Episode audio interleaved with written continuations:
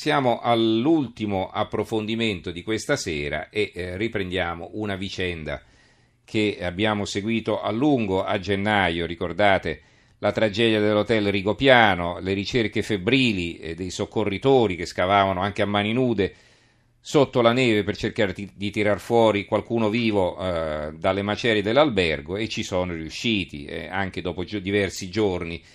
Ecco, poi le indagini sono andate avanti e adesso sono arrivate a una svolta. E saluto Simona De Leonardis, giornalista del quotidiano Il Centro, il quotidiano dell'Abruzzo. Simona, buonasera. Ci senti, Simona? Sì, sì. Benissimo, adesso ti sentiamo anche noi. Allora, intanto vedo qui Il Centro, il tuo giornale, apre così: Rigopiano, 6 indagati per la strage, provincia di Pescara e comune di Farindola sotto accusa per i soccorsi bloccati dalla neve. Qui appunto c'è una foto di questa di quella notte, sì, questa ricerca biblica, veramente una cosa tremenda, immagini tremende. Il quotidiano nazionale, vedo, aprono anche loro con questa notizia: voglia di giustizia, Rigopiano, primi 6 indagati dopo la strage, omicidio e lesioni colposi per sindaco e presidente della provincia. Uno dei superstiti: ho perso mia moglie, voglio vederli in carcere e mancano i pesci più grossi. Sì. Ne parlano anche da altre parti, vedo qui il Fatto Quotidiano: per Rigopiano è indagato anche il sindaco eroe. Il Mattino di Napoli: strage di Rigopiano, 6 indagati, l'ira del papà del giovane salernitano, i responsabili sono di più di 6 intende dire. La Nuova di Venezia di Mestre, infine, Slavina, il sindaco e presidente della provincia tra i 6 indagati per la strage di Rigopiano. Allora, Come si è arrivati a queste conclusioni, cioè che ci sia una responsabilità oggettiva di queste 6 persone? Qui ricordiamo sono indagati e quindi non sono neanche rinviati a giudizio. Sì, prego. Certamente. Diciamo, innanzitutto in questi 3 mesi e mezzo sono stati ascoltati tantissimi testimoni, sono state visionate anche i video del nostro giornale, perché io col direttore e 2 colleghi, Di Marco e Lattanzio, quella notte partimmo immediatamente quando abbiamo saputo di quello che si profilava, cioè che si diceva che era caduto un albergo sotto una valanga. Però ancora alle 7 del pomeriggio ancora erano notizie contrastanti, ancora non partiva la macchina dei soccorsi, alle 8 ci siamo incolonnati anche noi dietro questa turbina che finalmente è partita, ma che ha impiegato 10-12 ore per arrivare all'albergo distrutto. E già quelle immagini che raccogliemmo noi sono finite anche agli atti della procura per dimostrare, per partire da un punto, cioè che la strada era bloccata e i soccorsi non sono potuti arrivare. Loro chiedevano di essere liberati già dalla mattina e questo non è stato possibile. Per cui però gli investigatori si sono concentrati non su quel giorno, ma sul giorno prima, nel senso che se qualcosa andava fatto, bisognava farlo il giorno prima, quindi avviare tutta la macchina della protezione civile, ricordarsi che lì c'era una turbina rotta dal 6 gennaio e qualcuno lo sapeva perché comunque era stata fatta vedere da un meccanico, era stato quantificato il danno e quindi andava o in previsione dell'allerta meteo, andava o sostituita o riparata. Uh-huh. Quindi questo è uno degli elementi: la turbina che non è stata riparata e la strada che non è stata liberata. Su questo si concentra la prima parte di questa inchiesta, però appunto se ne profila una seconda che parte anche dalla memoria depositata proprio dall'avvocato del papà di Feniello. Sì, che cosa dice? Giovane.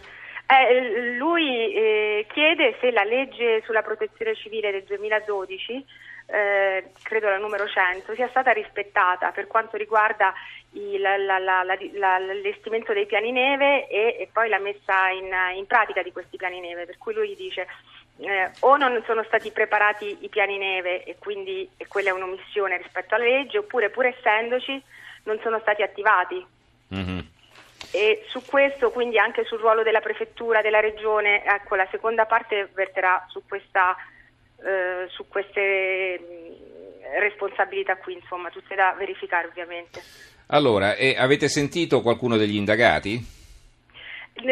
Ha parlato il presidente della provincia, Di Marco, che si dice fiducioso, sono rimasti tutti molto appottonati. Sì. No, Di Marco se l'aspettava veramente, il presidente della provincia se l'aspettava, L'Acchietta anche se l'aspettava, il sindaco, pur essendosi impegnato in prima persona, però comunque quella era la trafila. Adesso poi ognuno dimostrerà insomma la sua posizione. Oltretutto il sindaco aveva già dato incarico come comune a un perito di fare la propria perizia, quindi è già la consegnata in anticipo rispetto a quella della procura. Vediamo. Mm-hmm.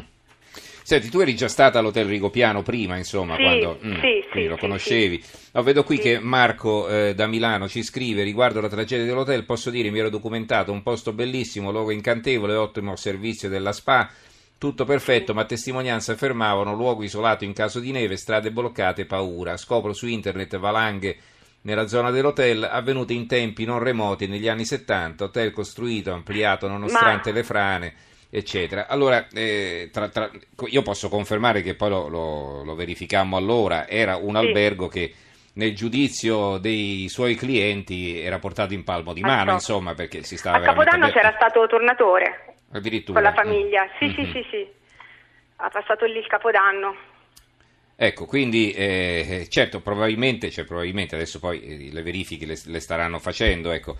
Però è chiaro che quantomeno doveva essere dotato di mezzi per ripulire la strada e per consentire a chi se ne voleva andare, perché molti si trovavano poi nella hall, no? Sono stati sorpresi lì dalla valanga. No, perché erano pronti ad andarsene. Avevano le valigie nella macchina, nel portabagagli, avevano preparato tutto, c'era le macchine in fila, con le catene messe, erano proprio pronti. Il problema è che loro avevano un gatto delle nevi con cui hanno ripulito tutto il piazzale e il parcheggio, ma lì non bastava neanche lo spazzaneve, ci voleva davvero la turbina, perché era un muro, praticamente un muro di 8 chilometri. Mm-hmm. Un muro di 8 chilometri, era impossibile anche per un mezzo loro, anche pur lavorando tutta la notte, riuscire a ripulire tutta quella neve che è caduta giù in quelle ore. Questo spiega anche il ritardo dei soccorsi, che sono partiti subito da sotto, dal fondovalle, però prima di arrivare su, insomma, ci è voluto tanto di quel tempo. 2 ore dopo le prime telefonate. Sono arrivate durante la notte, certo. Sono partiti alle 7 e il primo equipaggio del soccorso alpino è arrivato con gli sci intorno alle 5 del mattino, mentre l'ambulanza, le ambulanze, i vigili del fuoco e tutto il resto sono arrivati verso le 9, le 10 della mattina successiva. Ecco, voi avete risentito i parenti delle vittime? Sì, in contatto costante, sì. Come stanno vivendo questa cosa? Adesso diciamo sono passati già alcuni mesi, c'è stato modo di rielaborare un po' quanto è accaduto. C'è molta rabbia. Questo rabbia sentimento prevalente.